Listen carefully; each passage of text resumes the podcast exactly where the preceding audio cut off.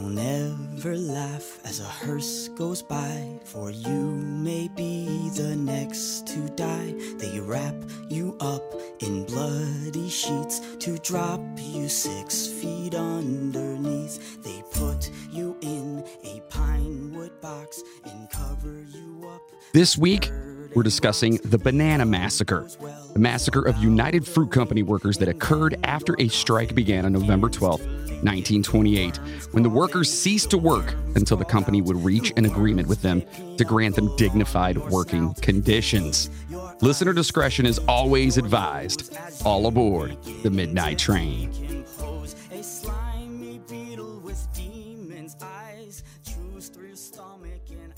Hello, passengers, and welcome to the Midnight Train podcast, where we bring the dark to light. Yes, we make fun of and joke about creepy shit while bringing you as much information on each topic as possible. I am your host, the conductor of the cryptic, Jonathan Sayer, and uh, with me on the phone actually is uh, it's Mr. Moody. What's up, dude? going on, buddy? So uh, yeah, it's Thanksgiving and uh, life is hectic right now. We're all all over the place. So, but we decided we're going to do this episode and we're going to do it like this. Logan is not going to be with us because apparently he has to be up at the butt crack of dawn for his job. So, you know, What a pussy. so yeah, we're gonna you know just go through this and we're gonna talk about something uh, that I didn't know anything about, and uh, yeah, it seems pretty interesting. Yeah, it's pretty crazy, man. I was doing all the research for it. I was like, what the fuck? Like, how is this not more of like a well-known thing, dude? Right? Yeah, Like, it's, pretty nuts, man. Yeah, it's pretty weird. So we're gonna save the business shit until the end. All right, so let's get into it here. So let's turn down the lights, adjust our seats, grab a drink, and let's get um, I guess not really spooky, but really messed up. But first, here's a toast to all you beautiful motherfuckers.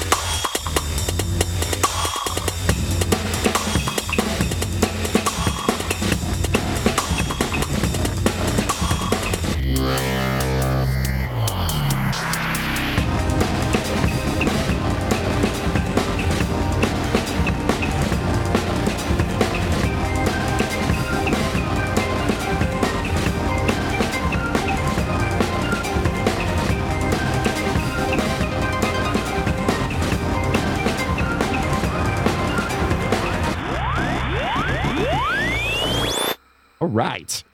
So groovy. That is a good one. I it, man. so we're gonna get into something. written, written and made by you, right? That's that's your song. Yes, that is my song. Yes, I wrote that specifically for this uh this podcast. That's right. Little little I like beats. little beats. So we're gonna get into something a little bit different this week. Not really true crime, not really unsolved, but definitely crazy. This is another one we got from a listener that we had no clue ever happened. While the official death toll of this incident is usually put around 45, some estimates say it could be up to 2,000, and that's insane. Mm-hmm. Those bodies are said. That, um go ahead. the official the official death toll by like the actual government was like nine or seven, but uh most people put it at like forty five.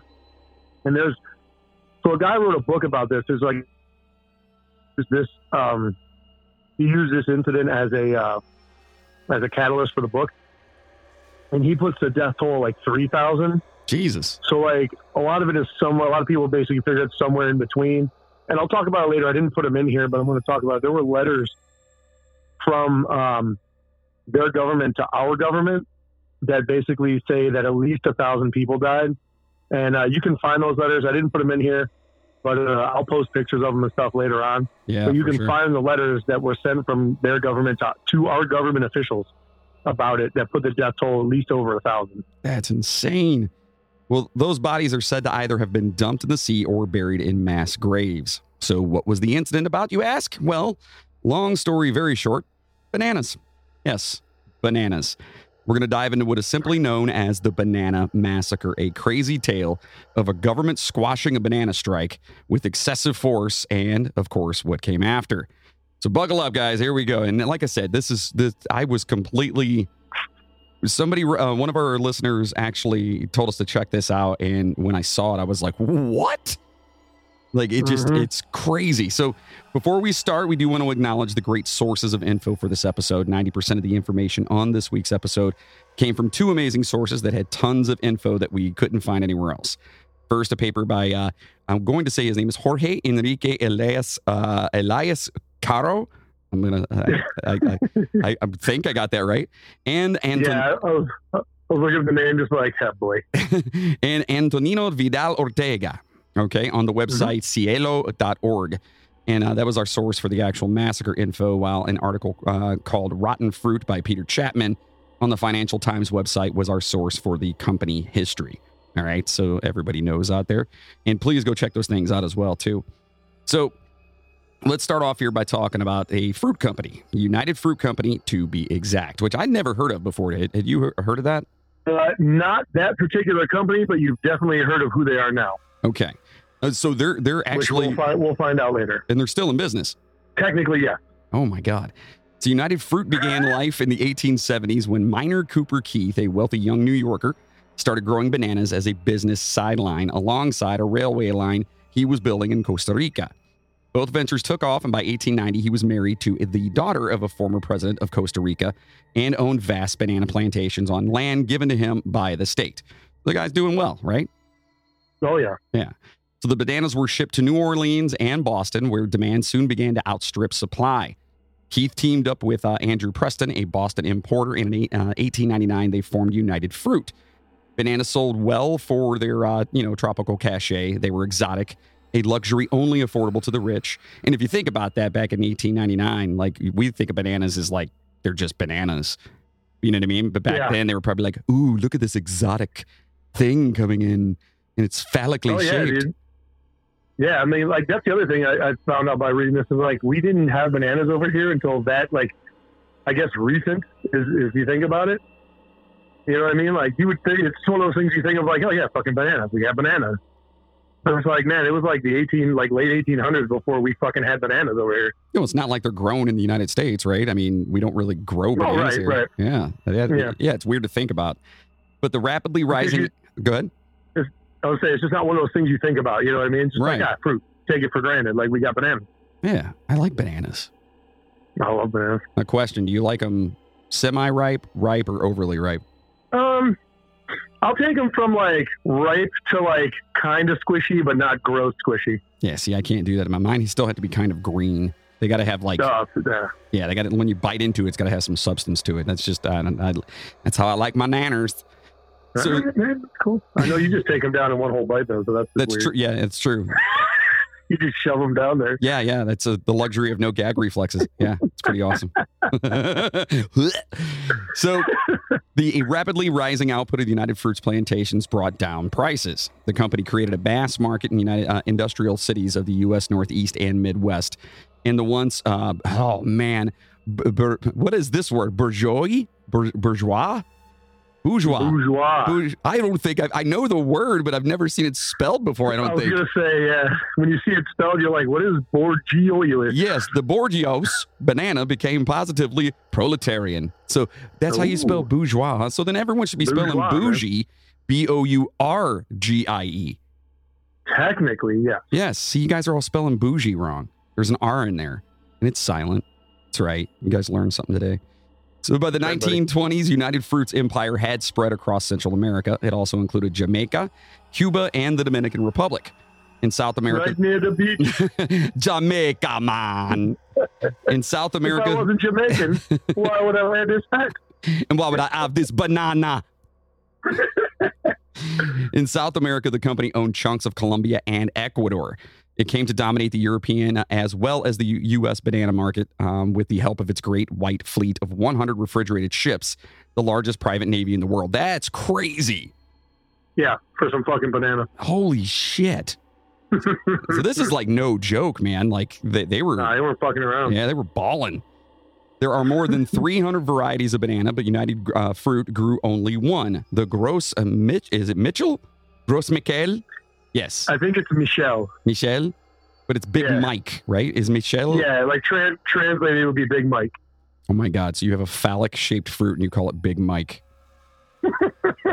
You know what's funny? I didn't even think about that until just now you said that. yeah, that's fucked up. They're looking around. All the guys are like, "Hey, what do you guys want to call this thing?" I don't know. And then the wife kind of raises her hand. She's like, "I like Big Mike."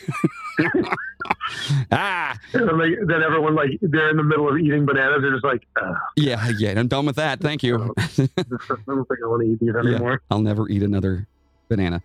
So this variety suited most taste. It was not too big or too small, too yellow or too sweet. If anything, it was a little bland. This was the forerunner of the transnational products that we have today. So this is what they started off with when they came over to the United States. Right. That is not that is not the banana that we have now as as you know that we eat on a normal basis. It's a it's a different strain of banana. Different The big strain. the big Mike the big Mike. I, I think we talk. I think I talk about it later. But the uh, the big Mike is actually gone. Like they're they don't grow that anymore. It's completely wiped out. oh man, they killed Big Mike. Well, there was a I think they call it like the, the Panama virus, the Panama something or other. But it's uh basically it wasn't very hardy, and after a while it got wiped out by disease. Oh shit. All right. Um, so, dude, I know so much fucking about bananas that I don't care to know anymore. like, I, That's- I guess good. like some disease wiped it out, and then uh, scientists basically created a new strain of banana to try to make it hardier and to last longer, of course they and did. that's what we eat, and that's what we eat now. Yeah. Um, Of course they did. so, but they're but they're also saying that the banana that we eat now is probably going the way of the Big Mike uh, at some point. So they're working on trying to find. At currently, I guess they're working on like a new type of banana that Oh, they can grow and not have to worry about it. So, it's probably gonna have a vaccine in it. anyways, I now know like everything about fucking bananas. So, So mass production took its toll. In 1903, disease hit United Fruits plantations in Panama. An array of pathogens kept up the attack, and the banana was discovered to have a genetic weakness. This is what you were talking about right here, right? yeah, there you go. Yeah, its Okay. seeds are ill equipped for reproduction, so growers take cuttings uh, from one plant to create another. The banana is a clone, which each inbred generation less resilient. I guess that kind of makes sense. You know what I mean? Right. It's like, Right. you know, if we keep inbreeding ourselves, we're going to, you know, have a bunch of dummies floating around. Or is that what you I end up with you. You end up with Logan. Aww. So, although the banana was diseased, United Fruit marketed it- it as a product that exemplified good health. Banana diseases did not affect humans, and the fruit was said to be the cure for many ills obesity, blood pressure, constipation, even depression. Oh, you're depressed? Have a banana, bitch. In 1929, United Fruit set up its own education department, which supplied U.S. schools with teaching kits, uh, teaching kits extolling the benefits of the banana and the good works of the company. Meanwhile, United Fruit's home economics department showered housewives with bananas, bleh, banana recipes. I mean, yeah, because yeah. it's a new fruit, right? I mean, yeah, you Oh, want to. yeah. What better way than to get all the housewives involved? Darling, I made you That's a, right, a banana bread. I do love banana bread. I fucking love banana bread. Yeah, banana pudding. Banana pudding's good. Danny, Danny, I don't know how, like, I don't know where she got the recipe, but her, her fucking recipe for banana bread is the shit. And I always ask her to make it. She never makes it. Yeah, it's so good. So, one Yeah. of United Fruit's most successful advertising campaigns began in 1944, designed to boost the banana's profile after its scar- scarcity during the war. It featured Senorita Chiquita Banana. I remember that. Ooh. A cartoon banana who danced and sang in an exuberant Latin style. Senorita Chiquita bore a close resemblance to Carmen Miranda, the Brazilian entertainer who, in her Tutti Frutti hat, wowed Hollywood at the time. Sales soon regained uh, pre war levels. I, I actually remember. Um, do, do they still have her? She's still on the stickers, yeah. She is? Okay. So by the yeah. 1960s, uh, wait, how'd the song go? I'm, uh, uh, my name is Ch- uh, Chiquita Banana, and I come to. Ah, I can't remember how it goes now. She used to have a song. She used to have a song. That's so funny. I'm going to look that up. So by the 1960s, the, the banana had become an inseparable accompaniment to the morning cereal of most American children. And well, that's because Ah. cereal tasted like shit back then. and You had to throw all that stuff in there. Well, yeah, you had you had Cheerios, and that was about it. Yeah, And there's like Cheerios are bland as fuck. yeah, and cornflakes. Ugh. I do like cornflakes. Yeah, I got to put so much shit on top of them. And Oh, today, yeah, you know, like like with uh with uh Cheerios, you got you know a little sugar on there, a little banana in there. You're fucking rolling, dude. oh yeah, see that's good. That sounds good. I'd fuck up a bowl of cereal right now. That sounds awesome. I'm looking at like a whole bag of Cheerios right now. Actually. and today, in countries such as the U.S. and Britain, it has ousted the apple as the most popular fruit. In the UK, figures indicate that more than 95% of households buy bananas each week and that more money is spent on them than on any other supermarket item apart from petrol, gas, and lottery tickets. Isn't that crazy, dude? More people buy bananas than fucking lotto tickets. that That's is in, that is that's in the UK though. That's not in the United States. Yeah, that's so funny. So it sounds like a pretty typical big business rise to power by providing a wholesome, wholesome treat to the people, right? Well. Absolutely. Nope, Oh. sorry. Nope. Mm-mm. Yeah, there was more going on than Can't get my almost everybody. like that, well, yeah, you know, you got to you got to keep listening. You got to keep listening. All right, all right. So there was a lot more going on behind the scenes here. Over the years, United Fruit fought hard for low taxes and light regulation. By the beginning of the 20th century, troublesome antitrust laws had been passed in the U.S. to crack down on business behavior such as price fixing and other monopolistic practices. Taxes on large corporations were increased to fund welfare benefits in the U.S. and fully fledged welfare states in Europe. But with a center of operations far from the lawmakers of Washington, D.C., United Fruit largely avoided all this, but of course they did. You can't, Mhm. you can't reach me, United States. So the, comp- the company also gained a reputation as being ruthless when crossed and acted to remove governments that did not comply with its wishes. Oh my, it's like the freaking mob.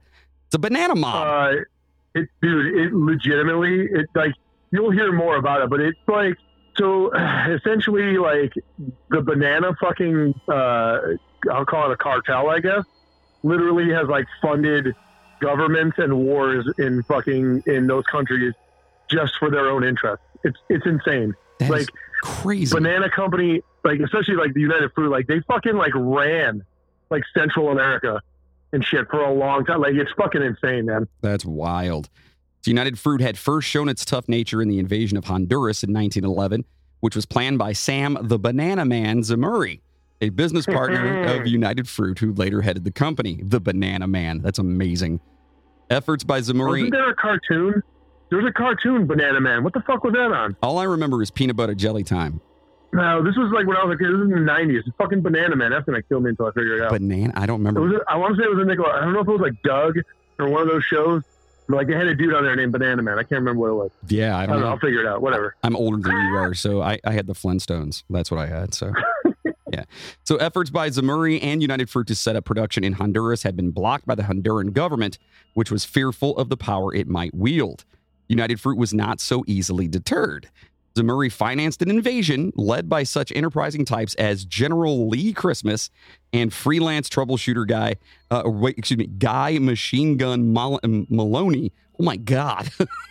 Dude, this doesn't this sound straight up like mafia shit right now? Yeah, absolutely. And thanks, Machine Gun Molony, dude. Come Yeah. on. thanks to United Fruit, many more exercises and regime change were carried out in the name of the banana. Oh my God, over bananas. I know. what the fuck? That's a lot of money, man. That's Yeah. banana money, bro. In 1941, the company hired a new consultant, Sigmund Freud's nephew, Edward Bernays, who had adapted the early disciplines of psychoanalysis to the marketplace. Bernays is known as the father of public relations following his seminal 1928 book, Propaganda, in which he argued that it was the duty of the intelligent minority of so- society to manipulate the unthinking group mind. This, Bernays asserted, was this uh, for the sake of freedom and democracy. So this guy's now sticking his nose in this shit. Yep. United Fruit had become concerned about its image. In Central America, it was commonly known as El Pulpo, aka the octopus. Its tentacles Oh. everywhere. In the U.S., United Fruit's territories were seen as troubled and for, uh, forbidding. Under Bernays' guidance, the company began issuing a steady flow of information to the media about its work, rebranding the region as Middle America. So, so Huh. this, so this guy's the one that's helping him, kind of like. So behind the scenes, these guys are going in and like fucking kinda- shit up. Sweeping it under the rug, and he's just kind of like, oh, we're like, yeah, sure, you know, we're basically financing wars over here for bananas, but it's, no, it's all good. Just don't look over here. Look over here. Yeah, it's it's so wild. In 1954, Bernays ex, uh, exercised his manipulative powers to get rid of the Guatemalan government.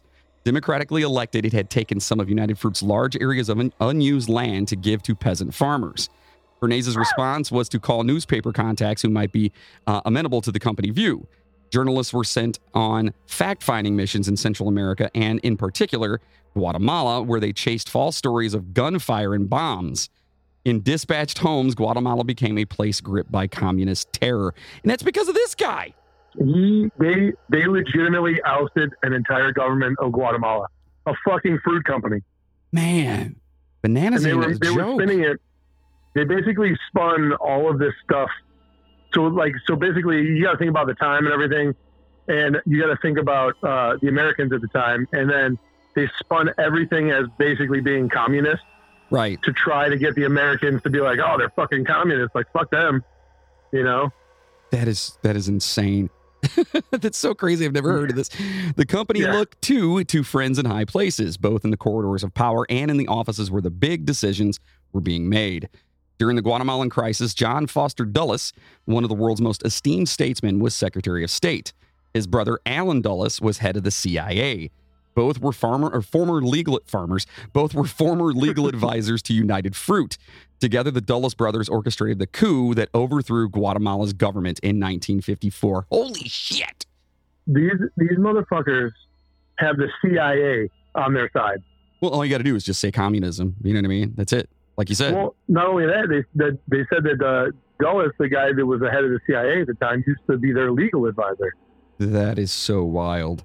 So they, they legit have like they can just make a phone call and they got the head of the fucking CIA in their pocket if they need them. It's, it's so weird. And they use them. A fucking fruit company used the head of the CIA to organize a coup to overthrow the Guatemalan government. You think they were just pushing fruit? Sounds to me like they were pushing other shit. I'm sure there was other shit involved, but There was big, big Mike, and then there was big, freaking cocaine. you know what I mean? yeah, I don't like that. That's the thing. Like, I didn't really like. I that's how it crossed my mind too. Like they were using it, but like I didn't see anything that like tried to connect it. Uh, granted, I didn't get too far into that, but like I kind of looked and like because I felt this. I'm like, there's got to be something more going on to this. Like this is fucking crazy, man. But like I didn't see shit about like there was never anything saying that they were like suspected in like the drug trade or anything like that. It was just all about fucking bananas, dude. That's crazy. Despite its ugly reputation, United Fruit often made philanthropic gestures. Eli Black, chief executive of the United Fruit Company, played a part in coining the term corporate social responsibility. When in reference to earthquake relief sent to Nicaragua in 1972, he extolled the company's deeds as our social responsibility. And in the 1930s, Sam Zemurray donated part of his fortune to a children's clinic in New Orleans. He later gave $1 million to the city's uh, Tulane University to finance middle American research. He also funded a Harvard professorship for women, philan- uh, philanthropy, um, philanth- philanthropy, philanth- I put the wrong emphasis on the wrong syllable. Philanthropy, philanthropy. philanthropy, however, did not Philanthropy? philanthropy. However, did not prevent United Fruit's abuses. And in the 1950s, the U.S. government decided it had to act. The company's activities had caused such um, anti U.S. feeling in Latin America that left wing revolutionaries such as Fidel Castro and Che Guevara had prospered. And so Washington began to take away some of United Fruit's land. Well, of course, they see you're in bed with some of, you know, communist leaders and shit. They're going to say something about it. Yeah, yeah, yeah. Ironically, Castro had benefited from the presence of United Fruit in Cuba. His father, a sugar planter, leased land from the company and had made enough money to afford a good upbringing for his children. Guevara had, um, uh, it- it's Guevara, right? I think so. I think it's, it's, I mean, it's either Gu or Gua, but I don't know exactly. Yeah, I always thought Quite, quite frankly, I never cared enough about that guy to give a shit. So Chi, and that's where everyone always wears those shirts, free Chi and shit. Yeah. yeah, stupid. So Guevara had fought both United Fruit and the CIA during the Guatemalan coup. He maintained thereafter that Latin America had no choice but armed struggle. At New Year on um, 1959, Castro and Guevara seized power in Cuba and kicked out the U.S. supported regime of Fulgencio Batista. So they overthrew that. Mhm. Damn. Yep. Like, like an ailing dictator, United Fruit lashed out and nearly took the world with it. In 1961, it lent part of its Great White Fleet to the CIA and Cuban exiles in the U.S. who were plotting to overthrow Castro. When the Bay of Pigs invasion failed, which we should probably do a, a, a at least a bonus on the Bay of Pigs. Yeah, I'd be cool with that. Yeah, because It's a good one. what a clusterfuck. Castro, fearing another attack, ushered in armaments from the uh, Soviet Union, prompting the missile crisis of 1962. Again, this all stemmed from bananas. Yeah, so basically, I mean, that, that I guess technically that didn't stem straight from bananas, but they, a fucking, a fruit company had a hand in the fucking Bay of Pigs invasion and fucking in the Cuban Missile Crisis, which is nuts. Yeah, that's just wild that you you've got that big of a fleet of ships that you can actually lend them to the CIA for an invasion. Yeah, that's yeah, dude. That's crazy. So United Fruit battled on through the 1960s. Its uh, product, uh, evermore the victim of disease. Big Mike flagged, died, and gave way to the dessert banana most of the developed world eats today, the Cavendish. I didn't know that was the name of our banana.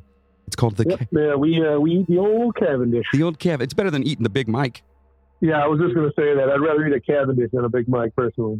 Yeah, it, it was said to be disease resistant. Now, um, I- as you mentioned earlier, that's actually dying off too.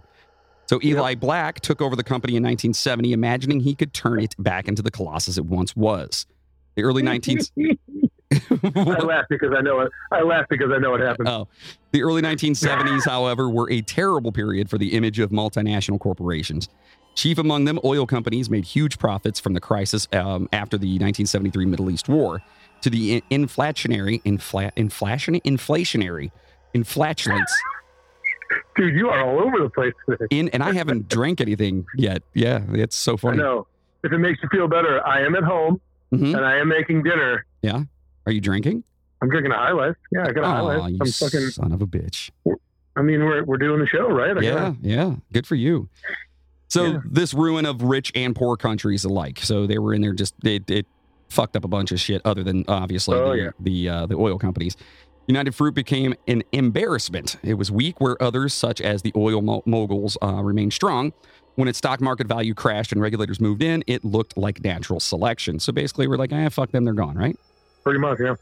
Early on Monday, February 3rd, 1975, a man threw himself out of his office window 44 floors above Park Avenue, New York. He had used his briefcase to, briefcase to smash the window. And I said briefcake. Jeez, Brutus the Barber briefcase. I love that guy. Anyway, he used his briefcase to smash the window and then threw thrown it out before he leaped. Did you say it again on purpose? Yes. Brief- Okay. His I was briefcase. say, like, dude, really? Yeah, his briefcase. Um, he scattered papers for blocks around. Glass fell onto the uh, rush hour traffic, but amazingly, no one else was hurt. The body landed away from the road near a postal service office. Postmen helped emergency workers clear up the mess so the day's business could carry on. This jumper was quickly identified as, you guessed it, Eli Black, chief executive of the United Fruit Company. Oof. It emerged that Now Black. you know. Now you know why I was laughing. Yeah. It emerged that Black, a devout family man, had bribed the Honduran president Oswaldo Lopez Arellano with $1.25 million to encourage him to pull out of a banana cartel, which opposed United Fruit. So there's another banana cartel. Oh yeah, dude. Banana banana cartels are fucking everywhere. Apparently, I didn't know that was a thing, but I guess so. That's fucking wild. The story was about to come out. Like, it's so it's so weird to think about that. Like, you think you hear the word cartel. What's the first thing that comes to mind? Like fucking drugs, Drugs. cocaine, fucking drug Yeah. cartels, all the Mexican drug, and like, nah, it's, it's just banana cartels too. Like, and it sounds like they rival drug cartels at this point. Yeah, that's insane. I never heard about this. So the story was about to come out in the U.S. press about him giving the money to the uh, Honduran president here. United Fruit's Central American plantations were also struggling with hurricane damage and a new banana disease. Yikes. Facing disgrace and failure, Black took his own life. His death was shocking, not least because he had the reputation of a highly moral man. Wall Street was outraged, the company's shares crashed, and regulators seized its books to prevent its further violation of the law. The company subsequently disappeared from public view and was seemingly erased from the collective mind. All right, so that that, that kind of yeah, that would suck when your CEO decides to just bail out of a freaking window. Say chuck himself out of the window, and yeah, Yeah. that's kind of you know you know shit's going downhill when that happens. So would you say he did a banana split? That's Uh. fucking horrible. Uh, more like a banana I think it was more like a more like a. I was gonna say like a banana smash. Yeah.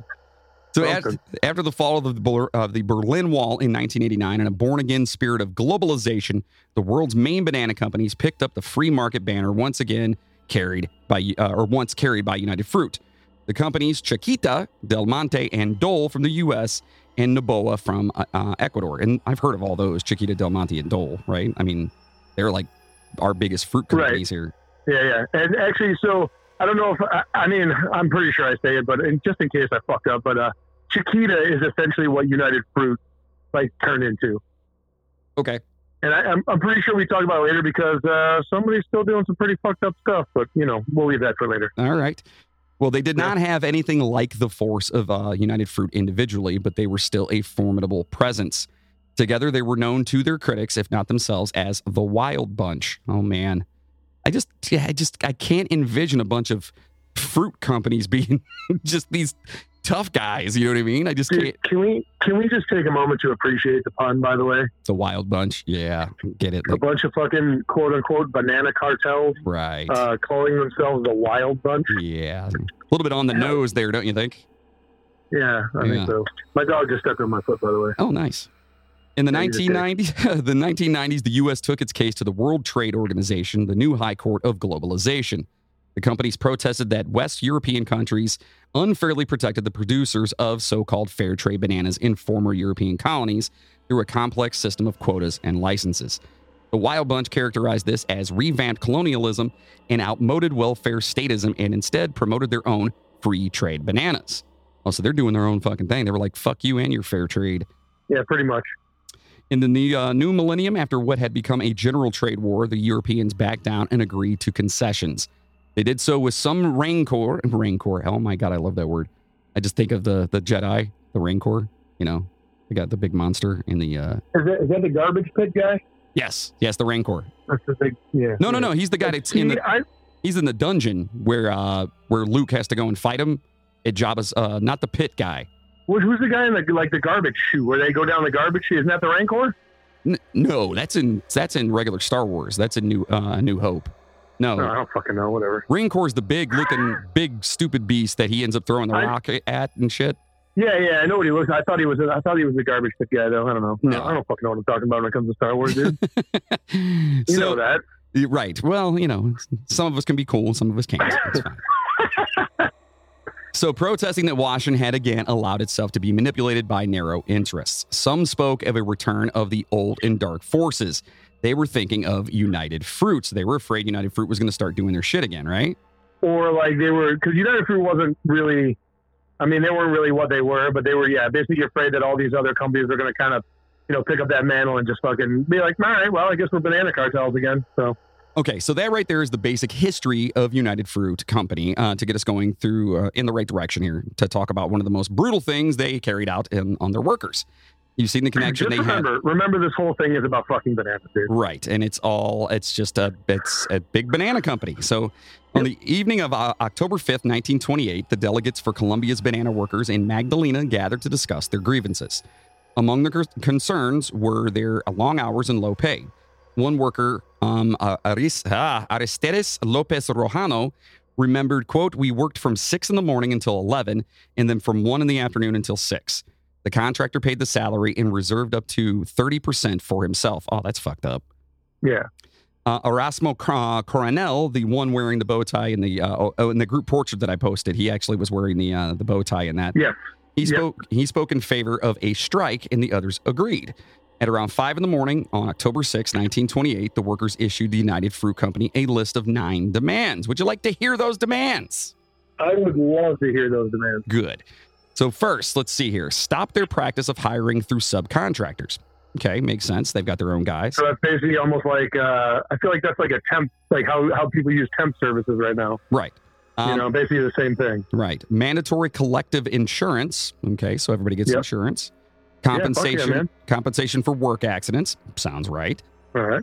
Hygienic yeah, dormitories and six-day work weeks. Uh, work weeks. Okay, so they want their places where they're staying at to be hygienic, and they don't want to work I seven guess- days a week.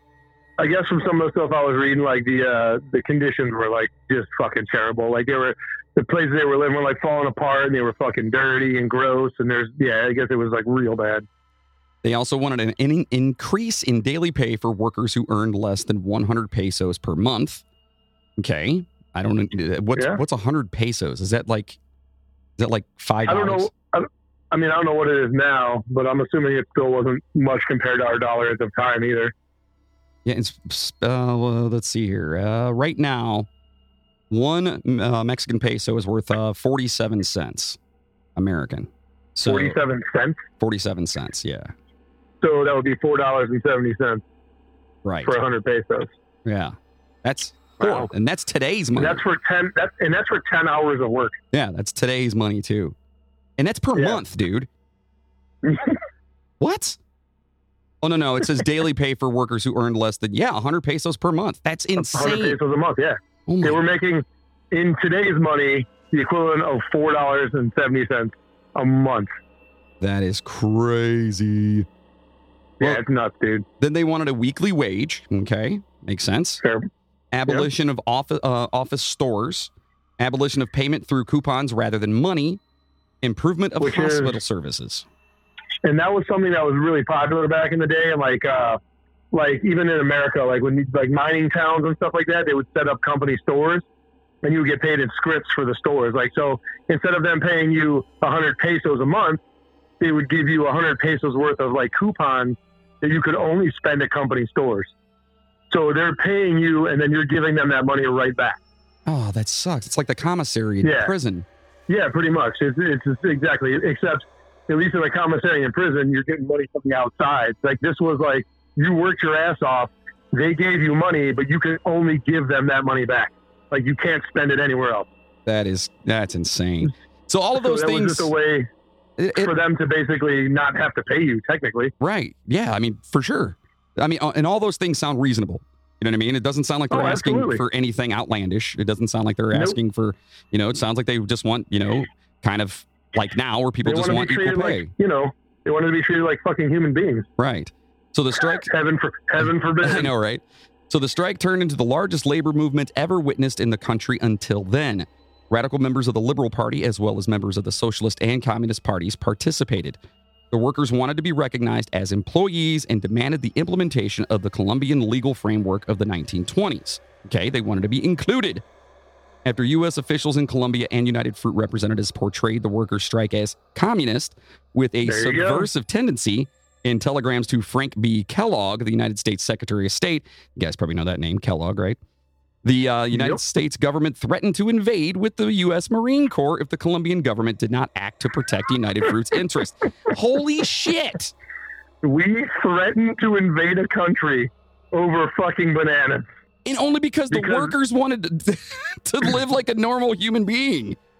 because in in our minds it was in our best interest if we went over there and fucked up all their workers so we didn't have to pay them more money and treat them like human beings Oh my God. this is like this whole story too is like a microcosm of every major corporation and just imagine like how much worse it is like now Yeah. you know what i mean Yeah, that's insane. Well, at least shit back then though, it's like now at least there's at least media and stuff. Where back then it's not like you know it's gonna catch wind and you know on the TV because there was no TV and shit back then. You know what I mean? yeah that's true They can kind of like Yeah. just you know brush it underneath the rug and be done with it. it was a lot yeah it was a lot easier to hide Right. certain things Well, the Colombian government was also compelled to work for the interest of the company, considering they could cut off trade of Colombian bananas with significant markets such as the United States and Europe. As there was no agreement, uh, the government militarized the zone. The newspaper La Prensa published the following quote: "More troops for the uh, ban- ah, the banan ah, bana- bananera. There it is. More troops for the Bananera region. We have been informed that the leaving of the commissioner sent by the industry, uh, industry ministry due to the existing conflict between the workers and the company has turned the situation critical. For this reason, the war ministry ordered the concentration of more troops in Cienaga. Therefore, yesterday night, a numerous contingent was dispatched from here on a special ship. End quote. Yikes! So they're trying to like bring in more people to to to fight the the workers. Yeah, essentially, they're militarizing the zone so they can use their military to fight, basically, to squash this fucking thing.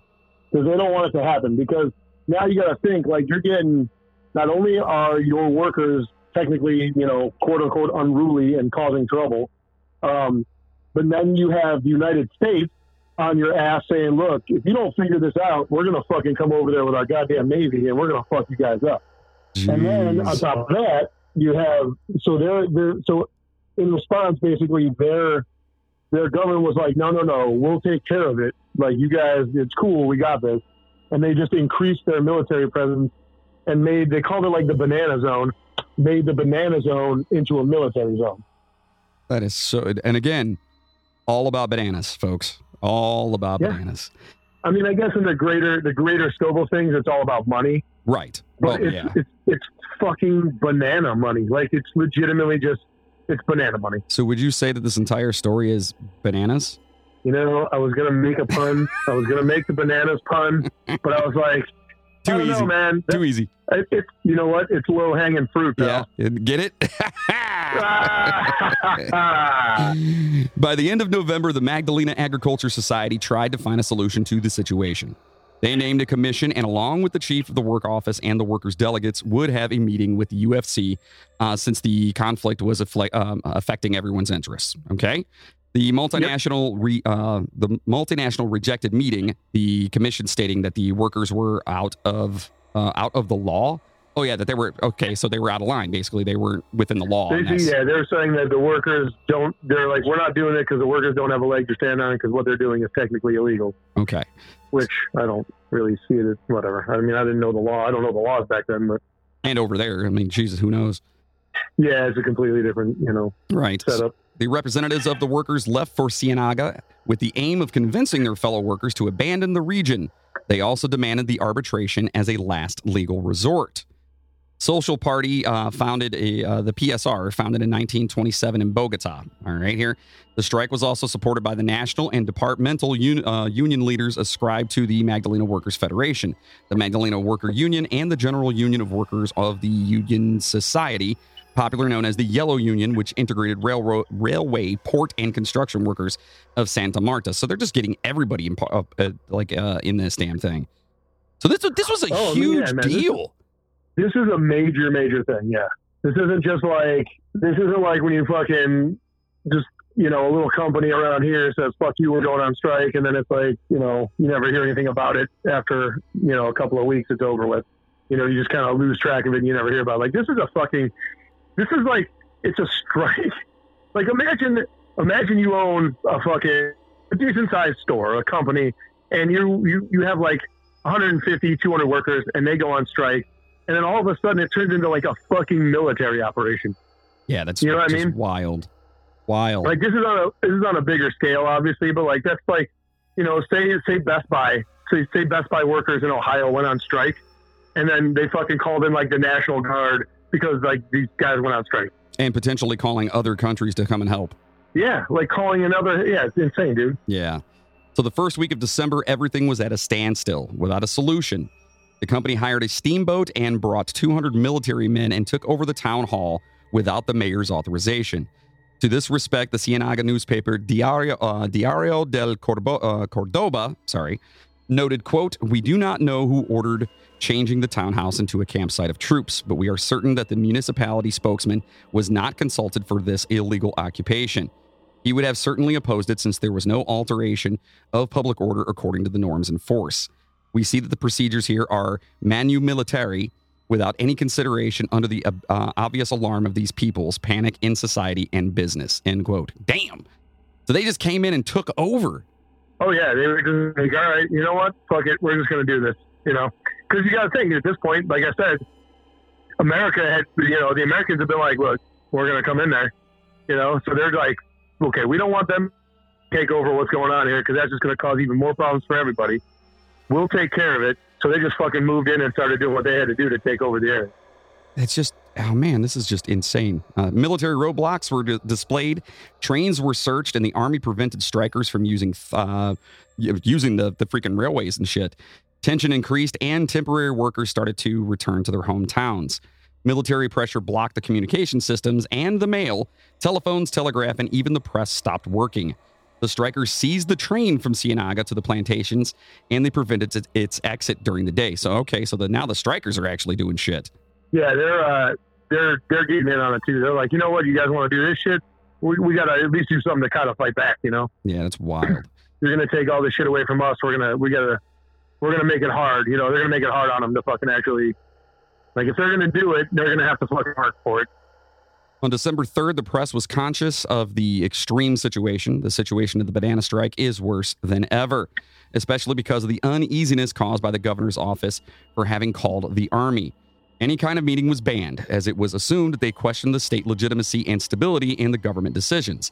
This measure outraged workers because some detentions took place in Ciénaga and they were justified by the police since some documents of an apparently communist campaign were confiscated. Oh boy. From this moment mm-hmm. on, American diplomats started to worry for the security of the American employees up to the, the point that the government of the United States sent a ship to Santa Marta for the protection of their citizens, as was stated by the U.S. ambassador in Bogota. He made clear that it was not a war cruise. Anyhow, it was possible to confirm that the ports of Ciénaga and Santa Marta warships uh, docked with the aim of reinforcing troops. So now they're sending warships over just to protect people. Yep. Now, see, yeah, that's the basically the United States get involved. Like, holy crap, we have a lot of people over there. We have people working for these companies. We need to protect our asses on top of everything else. So basically, they kind of it was like one of those like we're going to send these people over, not a declaration of war, nothing like that, but we know that we're here and we're going to protect our people. Right. So, to break the strike, on December 2nd, a military contingent of 300 men arrived in Ciénaga from the interior of the country.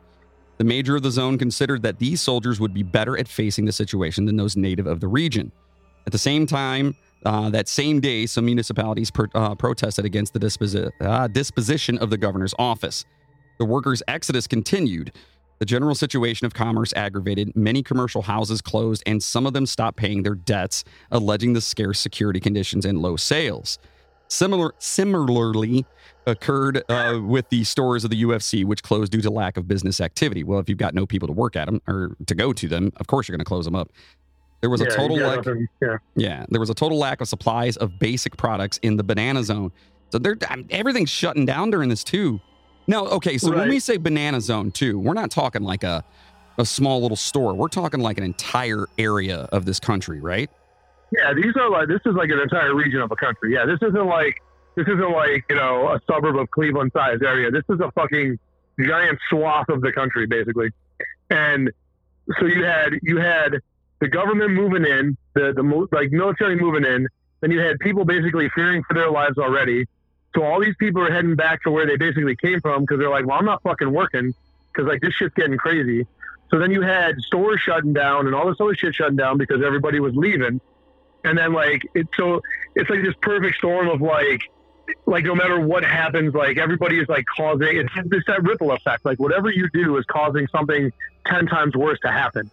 So like they're trying to squash this like this strike and this like rebellion, whatever, but they're just making it worse because even the people that aren't involved now are just like, eh, I'm fucking out of here, man. Like I'm not I'm not gonna stay here and risk anything because I don't know what the fuck's gonna happen.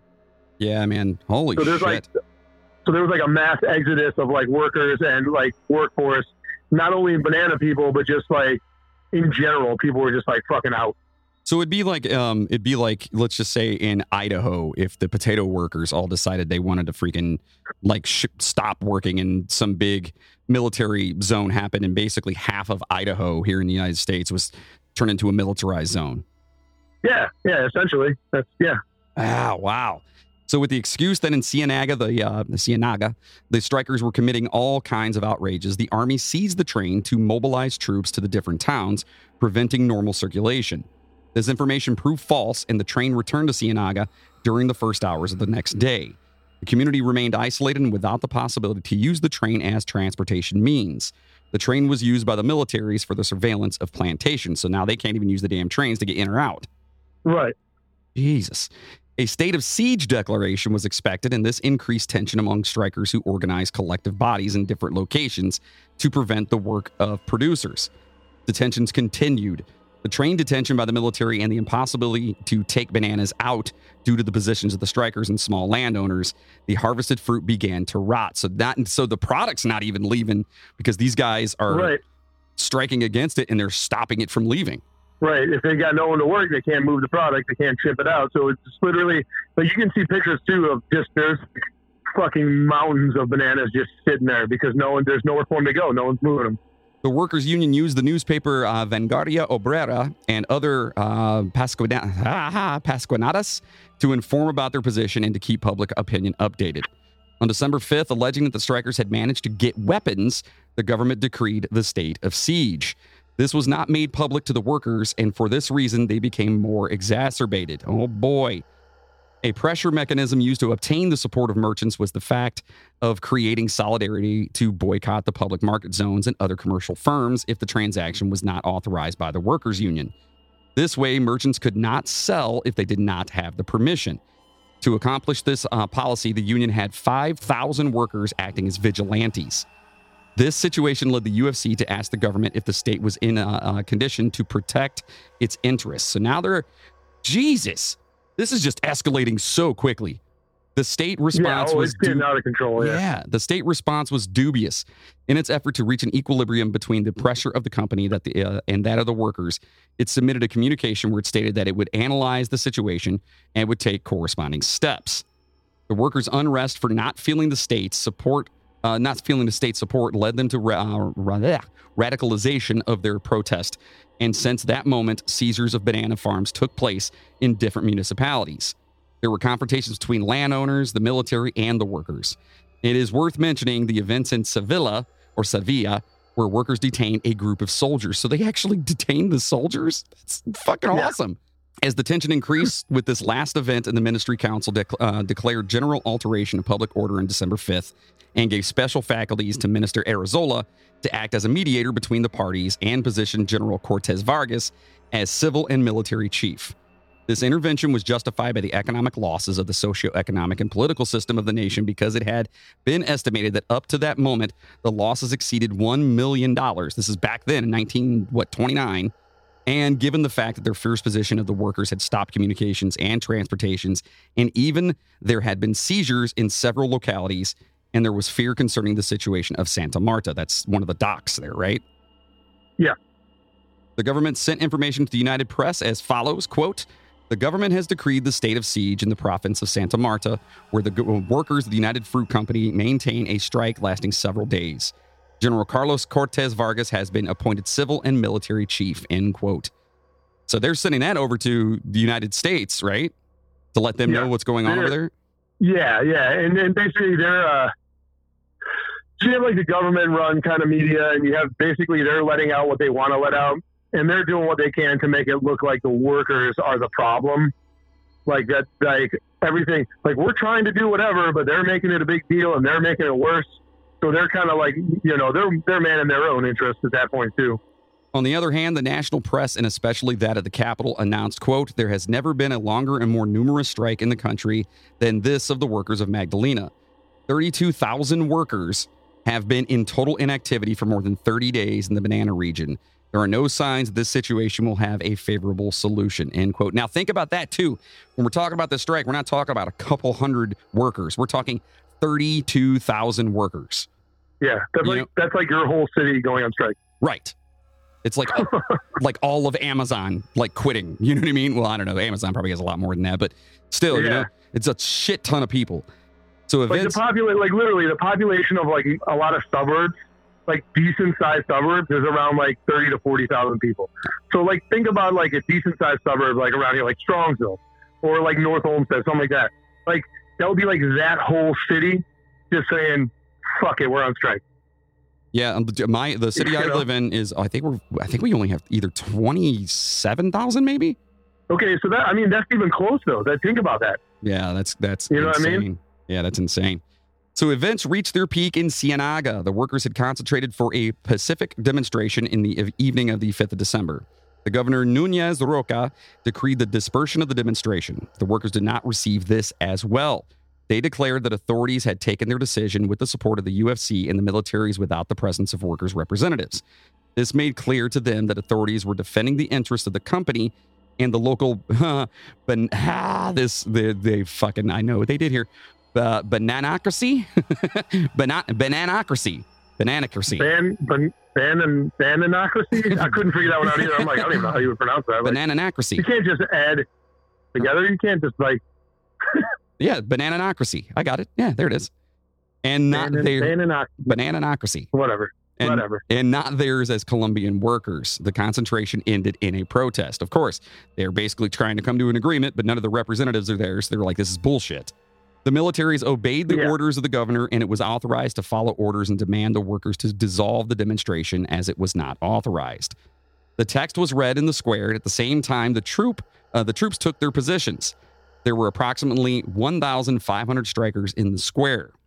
The army gave the strikers 15 minutes to disperse, and the workers answered with a massive agitation of the Colombian flags and shouts related to the workers' movement.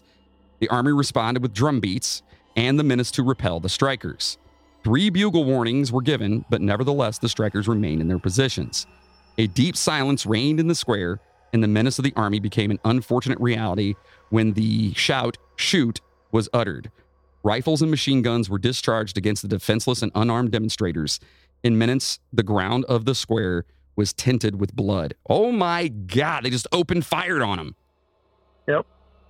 Jesus. Once the attack of the army against their own fellow citizens ended, the site was just messed up. The cadavers, the Oh yeah. the wounded, and their relatives were, uh, it was a troubling scene. These events took place at the dawn of December 6th, a brutal aggression against a workers' demonstration. The news invaded the media, and the first chronicles appeared with living information about the tragic balance of the events. The first report on the uh, newspaper La Prensa from oh, ah, Barranquilla informed of eight informed of eight people killed and 20 wounded. After a week, the same newspaper mentioned 100 dead and 238 wounded. Meanwhile, official sources and diplomatic communications signaled the number of people killed as being 1,000. This number, and along with other kinds of testimonies collected, agree that the number of killings was over a thousand and that the militaries loaded the trains with the corpses and buried them in mass graves in inaccessible areas. And uh, up to the present times, they have not been localized, so they never found them. That's Right. wild. Wow. The repression caused a massive exodus of the terrified population.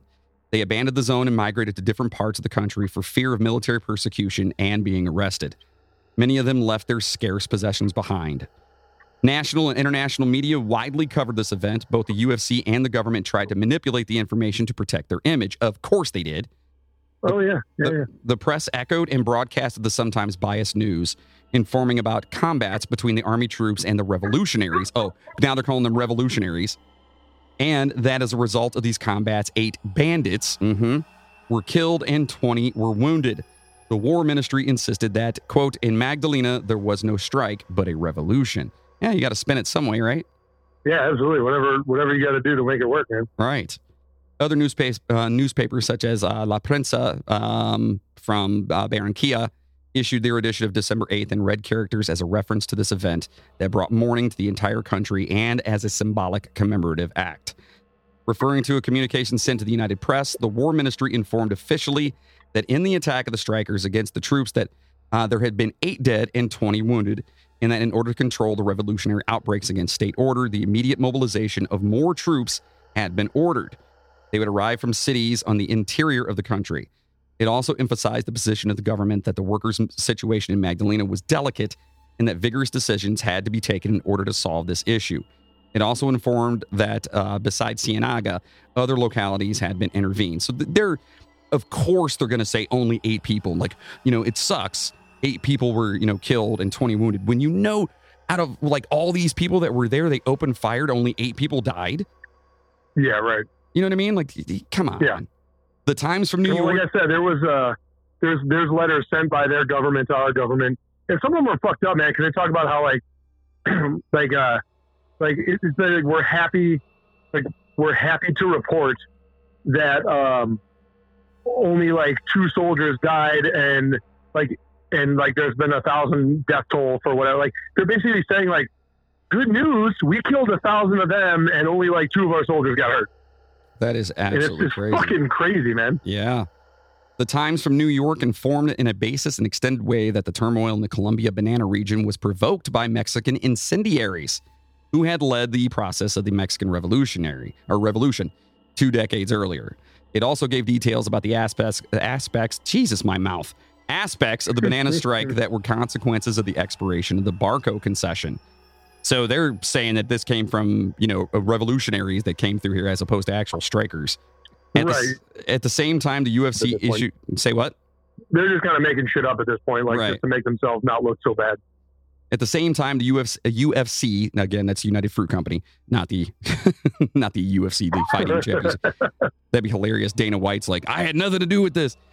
At the same, At the same time, the UFC issued a press communication to the New York agencies and the worldwide correspondents declaring, quote, the difficult situation experienced during the past days in the Colombian banana region, where the company has valuable interests, uh-huh, has quite improved in the last 24 hours, and the dispatches sent from the scene give rise to the expectations for a prompt solution of the conflict surged between the workers and the company, which ended in an extended strike of revolutionary nature.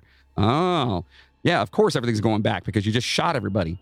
Yeah, yeah, that, that that tends to happen when you just fire into a crowd of fucking fifteen hundred people and Right. start mowing people down. Yeah, like I give up. Okay. While the while the American press provided biased information trying to defend the multinational interest and that of the government, the national press analyzed the situation with greater objectivity. The daily newspaper El Tiempo from Bogota commented in an extended note that most of the claims of the strikers were righteous improvement of working conditions. Right, they, that's what they were asking for.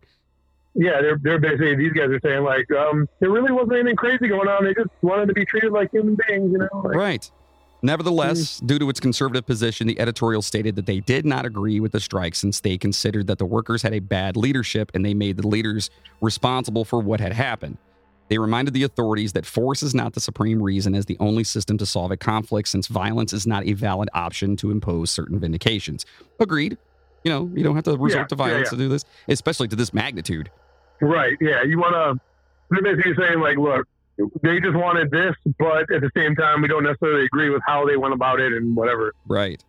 And- But at the same time, they didn't really resort to violence. You know what I'm saying? Like they just wanted all their shit, and they're like, we're not going to work till we get it.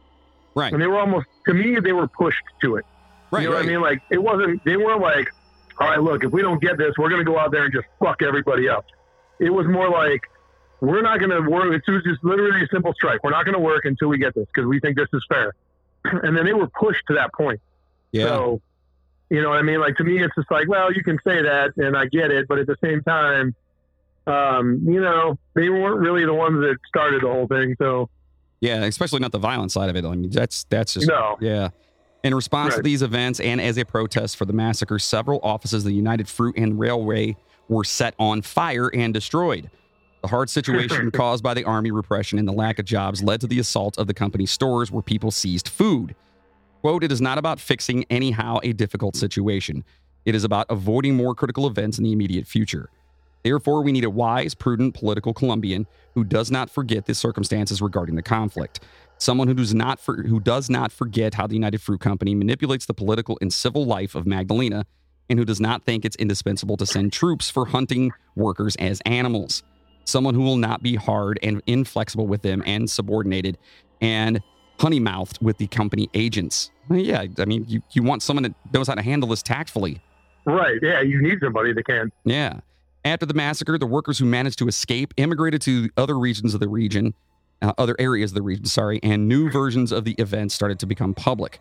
It was the version of the defeated. The, this version informed the public opinion about the uh, concentration in the Ciénaga Square and not in farms as had uh, been informed by authorities to justify the fact of not being able to notify the exact number of deaths. Yeah, because they were all in, in one area when this happened. Right. On December 10th, and they weren't the government was basically obviously lying about everything and now now all the uh, the real story essentially like all the details are starting to come out yeah, because people are actually talking. Yeah they they, they rolled out now they're like oh we're going to tell you what really happened On December 10th, after a convulsed weekend, the headings announced the quote the revenue the motherfuck my mouth today. The revolutionaries flee in stampede to the Sierra Nevada, and uh, government troops completely defeated the strikers. The war minister informs that there were more deaths during the last combats. In general, the press informed about a revolutionary movement which confronted the military forces and that the army was responding w- uh, with rigor, but uh, there had uh, not been any excess on their part. The Banana Zone was returning to normal, as well as the train service between Ciénaga and Santa Marta and the steamboat service between Ciénaga and Barranquilla. They also informed that since public order had been reestablished, businesses had already opened and the exodus of the population had ended. General Cortés Vargas issued a decree through which the revolutionaries of Magdalena were declared a gang of outlaws. The decree consisted of three articles, and in one section, as a justification, it was stated that the rebel strikers committed all kinds of outrages arson in public and private property, pillage, interruption of telegraphic and telephonic communications, destruction of railways, assault of citizens who did not agree with their communist and anarchist doctrine. So they're ba- they're blaming them for all this shit when weren't they the ones that like shut down all the communications? Right. So essentially, um, you know, the big picture is you're looking at they they started the strike, and then the government got involved. All this shit went down, and uh, you know they said that there was you know there was a lot of fighting. And remember when they said that uh, some of the workers basically turned soldier? right. This is the people that they're talking about now. Like those basically those workers that kind of turned into soldiers and were, were started to fight back and like burn down the fruit companies, um, warehouses, like shit like that. That's the people they're talking about now. I gotcha. Okay. So with this, the not, justification. not just the general strikers. These Right. are the people that actually, like, when they got pushed far enough, they took it to that next level. Right. So this was the justification for decreeing martial law to give security to citizens and to reestablish public order. On the other hand, the workers, leaders, and accessories should be prosecuted to face their responsibilities, and to finish, the public force was authorized to use their guns. At the same time, troops were sent to avoid the surviving strikers' flee. Um, uh, wait, hold on. Oh, they were trying to stop them from fleeing into the uh, Sierra Nevada and the Department of Atlantico. To accomplish this, all the towns neighboring the banana zone were alerted. Numerous detentions occurred, and the prisoners were sent to Ciénaga to be judged by a martial court. That is absolutely insane. But yeah, all this shit went down because of fucking bananas, man. Yeah, it's just crazy. So the crazy thing is, United Fruit Company continued to operate and did so long Yeah. after this incident uh, until eventually, after the uh, suicide of Eli Black, that's when that happened because that happened in the, the Yep. what was it the the fifties, 70s, seventies. 73. Yeah, So United Fruit Company basically was the reason for all of this crazy shit that went down. And they fucking stuck around for another like 50, or actually fucking 70 years after this. right until Almost that 70 years, like 60 years. until that guy did a swan dive out of the building. until that dude, until that dude, yeah, and then all that other crazy shit came out, and it was like, hmm, I think it's finally time to, uh, you know, and, and you got to think that the company at that point was like, look, we need to figure some shit out because not only did we do all this horrible shit back in the day, now all this other shit's coming out. We should probably figure something out here, right. Well, it's and a you good. know, and they, end up dissolving, and but you know, yeah, it's a good it thing. That turns into something else. So it, they're, but they're all they're done now, right? Ever since Eli Black died, right? Like they're done. well, kind of. Um, except they're not because now they're Chiquita, and we all know Chiquita bananas. In fact, I will guarantee that majority of our listeners have probably eaten probably dozens of Chiquita bananas. Oh yeah, And but, listen, but at least all the bullshit's over with, right? Like that's done, right? oh yeah. You know, they don't do that kind of stuff anymore, right? Um, actually, while Chiquita is not actively massacring people anymore, in 2007, it admitted to paying 1.7 million dollars to the United Self-Defense Forces of Colombia, a far-right paramilitary group responsible for thousands of killings and some of the worst massacres in Colombia. The AUC was designated by the United States as a terrorist group at the time, and Chiquita was forced to pay $25 million for violating counter, uh, counterterrorism laws. In particular, the AUC targeted labor leaders, liquidating problem employees, and removed people from lands needed for cultivation. I like how it says liquidated problem employees. Yeah, Yeah. more like Yeah, AKA liquefied. fucking killed them. Yeah. yeah. Quote, they are so bad that in 2001, even the Bush administration was forced to de- designate them as a terrorist organization, said Terry Collingsworth, a labor and human rights attorney. He proceeds to say that the multinational corporations had automatically aligned with the AUC. Quote, they've made it safe for business here. That's what they do. Collingsworth states um, from his and his associates reporting that Chiquita likely paid much more than 1.7 million to the AUC. Yeah. Over much yeah, oh yeah. You know, you know, there was way more money than Oh, that yeah. going around. for sure. Over much uh, much of the 20th century, banana companies like United Fruit effectively took over governments in countries like Guatemala and Honduras, leading to the country's model being known as banana republics.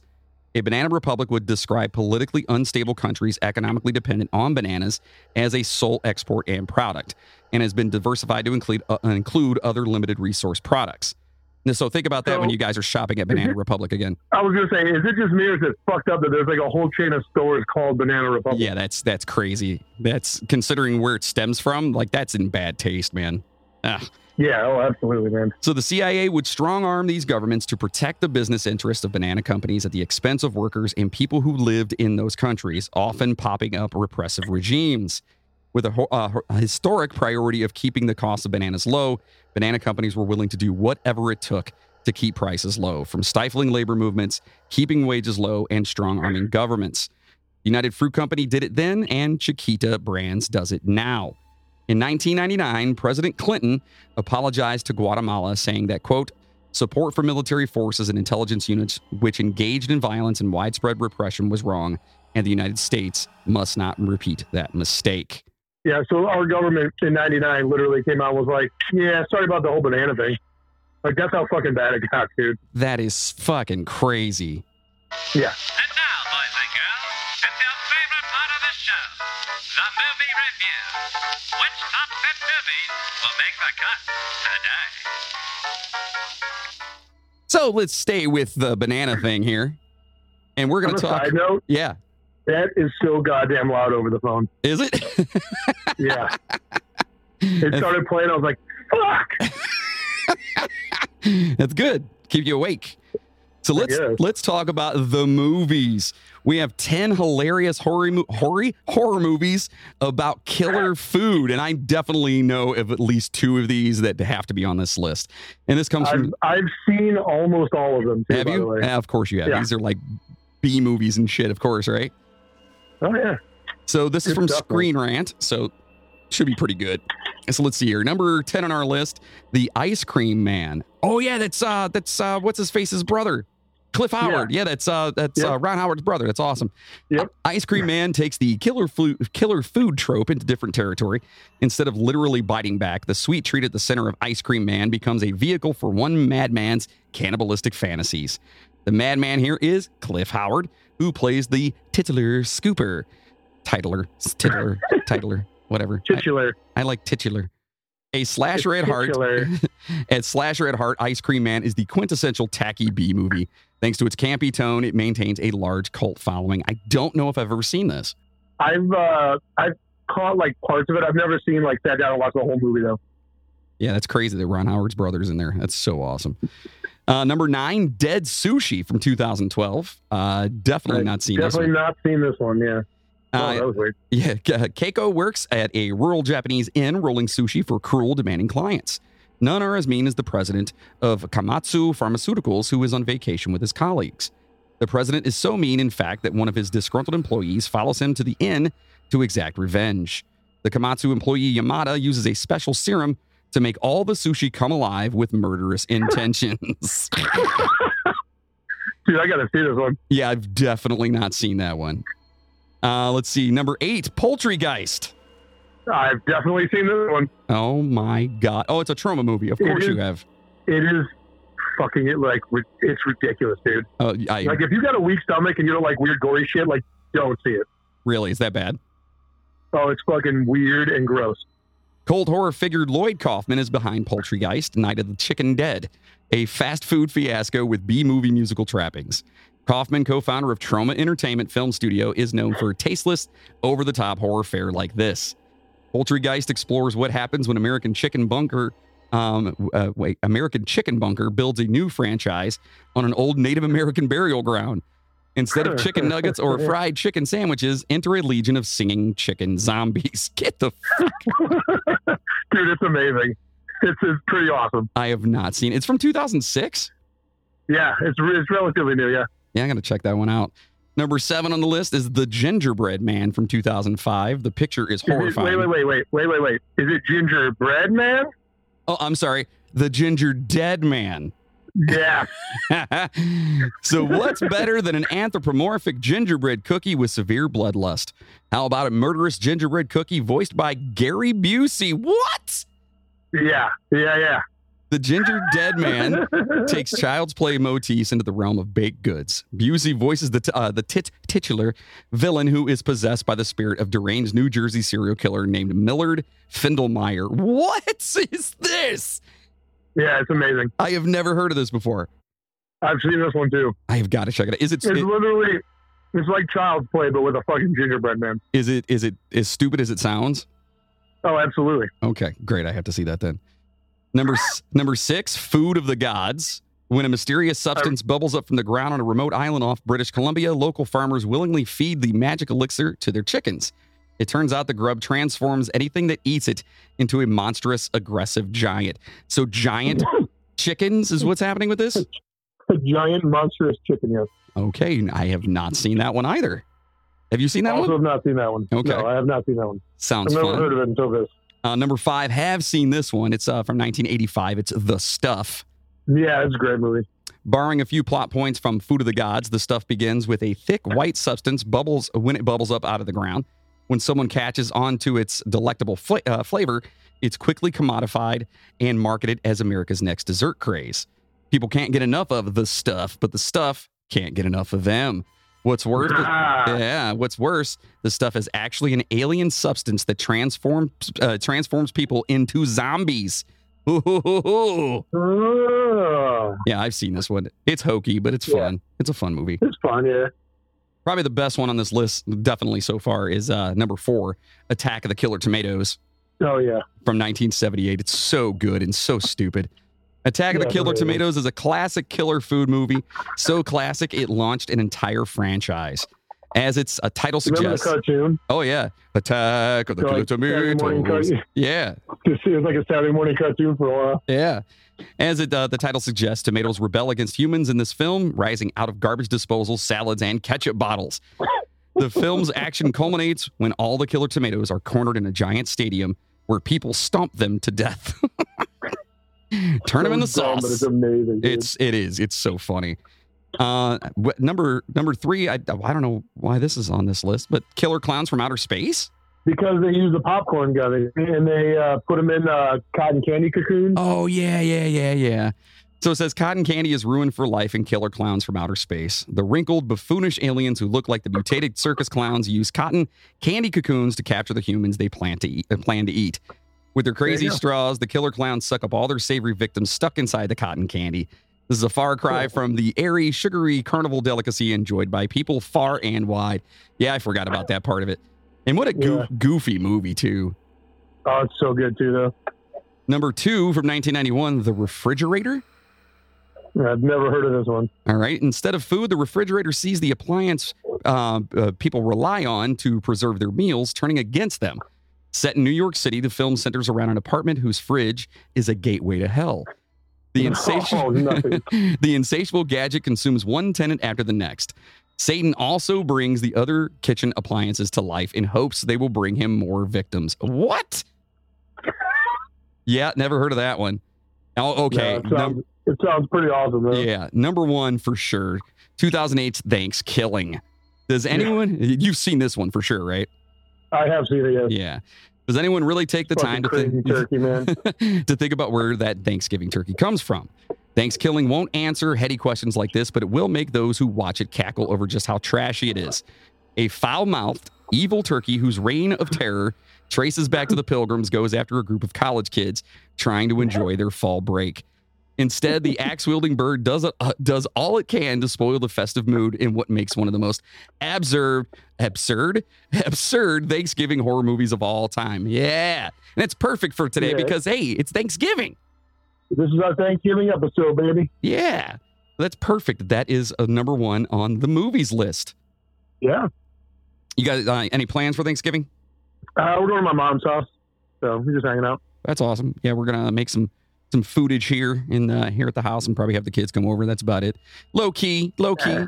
Hopefully, everyone out there Yeah, has a good you're one. At, you're at the point and the age where like you are the parents' house that you go to for. I know it's and it sucks. it does. It sucks so bad. Like normally, it's like everyone else makes the food, and I just go over there and eat it. And now it's like I guess I'm the one who's making it, and they're coming over to eat it. You know what I mean? Yeah, I'm still at the. Uh, I'm going to someone else's house. Fuck all this noise. Yeah, but I'm gonna be gonna start brining my turkey tomorrow, so it, it'll be good. Oh, nice. Yeah, and we're making like fresh yams and fresh mashed taters and all kinds of good stuff. Yeah, I'm. Uh, I'm making. I'm making the mashed potatoes to bring to to, to mom's house. So Nice. You I, you I don't- offered to, to make something, and she's. Uh, I was like, uh, Giant Eagle. So all right. Full disclosure: the only reason I did it really is because Giant Eagle had a sale on ten pound bags of potatoes. It was buy one get one free. So I'm like, I guess I'm getting 20 pounds of fucking potatoes. There it is. You don't put like uh, sour cream in yours, do you? Mm, no, sometimes I do. It's usually uh, it's usually just the basics: a little bit of cream, you know, some butter, salt, garlic powder, you know. That's it. That's all you need right there. Yeah. That's Yeah. all you need. Yep. So listen, passengers. Now, passengers. question, Uh-oh, question for you, real Yeah, quick. yeah, Sorry, Yeah. No. because this can be a point of contention for people. Yeah. Mashed potatoes, skins on or skins off? Uh, see, I like it both ways. Yeah, I bet you do. Yeah. All right. But I do. But I do. I'll eat them either a- way. Me too, but I, uh, I I'm a skins on guy. I like that texture, you know. So uh, I don't like mine too smooth. Like you can't have your your mashed potatoes can't be like too smooth. They've got to you be don't like, like them like whipped. You don't like them like whipped potatoes. right. I, I want mine to have like some chunk to it. Now I'm not talking like you know big ass pieces. I'm talking like I, I still want yeah some texture to it. You know what I mean? I want some Yeah, I got you. Oh, yeah I got you. yeah you know Yeah, yeah. yeah. We're also uh, going to be making our own cranberry sauce. Mm. Ooh, And then we're gonna. I'm not a fan of cranberry. I love cranberry, dude. Oh my god, I love Ugh. it. I love it with with the turkey. Oh, it's so good. And then we're doing um, let's see, uh, some brie bites. Homemade stuffing, or are you doing stovetop? Homemade, baby. Yeah, all right. Yeah, we're doing everything homemade. So that means I'm going to be up super freaking early on Thursday, which sucks because Wednesday is the busiest bar night of the year. So I'll probably be there all Yeah, so night you're gonna be out super late on Wednesday and then up super early on. Uh, Right. That sounds like so much fun. Cooking all day long just for the kids to come over, eat everything, and then leave. Sounds hey, amazing. you know what though? At least you don't have to do everything and then leave. You can stay at home, get fucked up, eat some turkey. Oh, that's true. Put the uh, put the uh, Lions game on. Take a nap afterwards. Watch Yeah, the football and just hang out, man. You ain't Yeah. gotta go anywhere. yeah, yeah. Right. Do you know my family? so listen, passengers. We hope you enjoyed your ride with us on this uh, this listener recommendation of the Banana Massacre. Crazy story. Had no idea about. Um, just yeah, definitely weird, man. absolutely wild. And the the worst part about it to me is that there were like no repercussions to it. Seemingly, yeah, nothing. It was just kind of like spun as a uh, as a coup, and the, the workers were assholes, and Right. It's like everything kind of got buried, and we have Chiquita bananas today. right. And, and so so remember that you guys have heard of blood diamonds. We also have blood bananas. Blood bananas. blood bananas. So listen, if you guys, I'm thinking, uh, yeah, maybe we'll do a uh, a bonus on the um, uh, what, what did I say earlier? Uh, the Bay of Pigs. Maybe we'll do a bonus on the Bay of Yeah, Pigs. yeah. Yes, if you guys want to sign up for Patreon, listen to that, support the show. Next week, we're actually going to be talking about something kind of weird. The um, the Lake, Yeah. Lake Michigan Triangle, which Yep. I didn't know was a thing either, and it's Mhm. I insane. didn't know until you told me. So Yeah, and it's what's weird is that I guess there's like more stuff has happened there than at the actual Bermuda Triangle. So we're that's gonna what I've seen so far. yeah, we're gonna dive into that. So that should be fun. So make sure you are subscribing wherever you listen. Make sure you tell your friends to subscribe wherever they listen, so that way you guys can get that notification Yep. next week when Yep, that one drops. Make sure to stop over to our official website, the midnighttrainpodcast.com. At our website, you can buy some super sweet merchandise Super sweet. where you can find our Duke of Fingerbum shirt, the super the super popular Don't Be a DeSalvo shirt, the switchblade wielding Jersey raccoon shirt, hat, uh, hats, phone cases, and so much more over there. And uh, you know, it supports the show, and you guys can walk around looking really awesome because I mean they are awesome. I yeah, love you're gonna look great. I You love know my? You should wear. You should wear a midnight train shirt to all of your holiday functions. absolutely. Absolutely. Maybe I should design real fast a Christmas uh, midnight train shirt. A Christmas, a midnight train Christmas shirt. Yes. Yeah, we should. We should get something like that. Yeah. All right. It's on the list. I'll do that. So listen, speaking of Christmas, you know, it'll also make a great Christmas gift. Dr. Squatch soap. Yeah. Woo!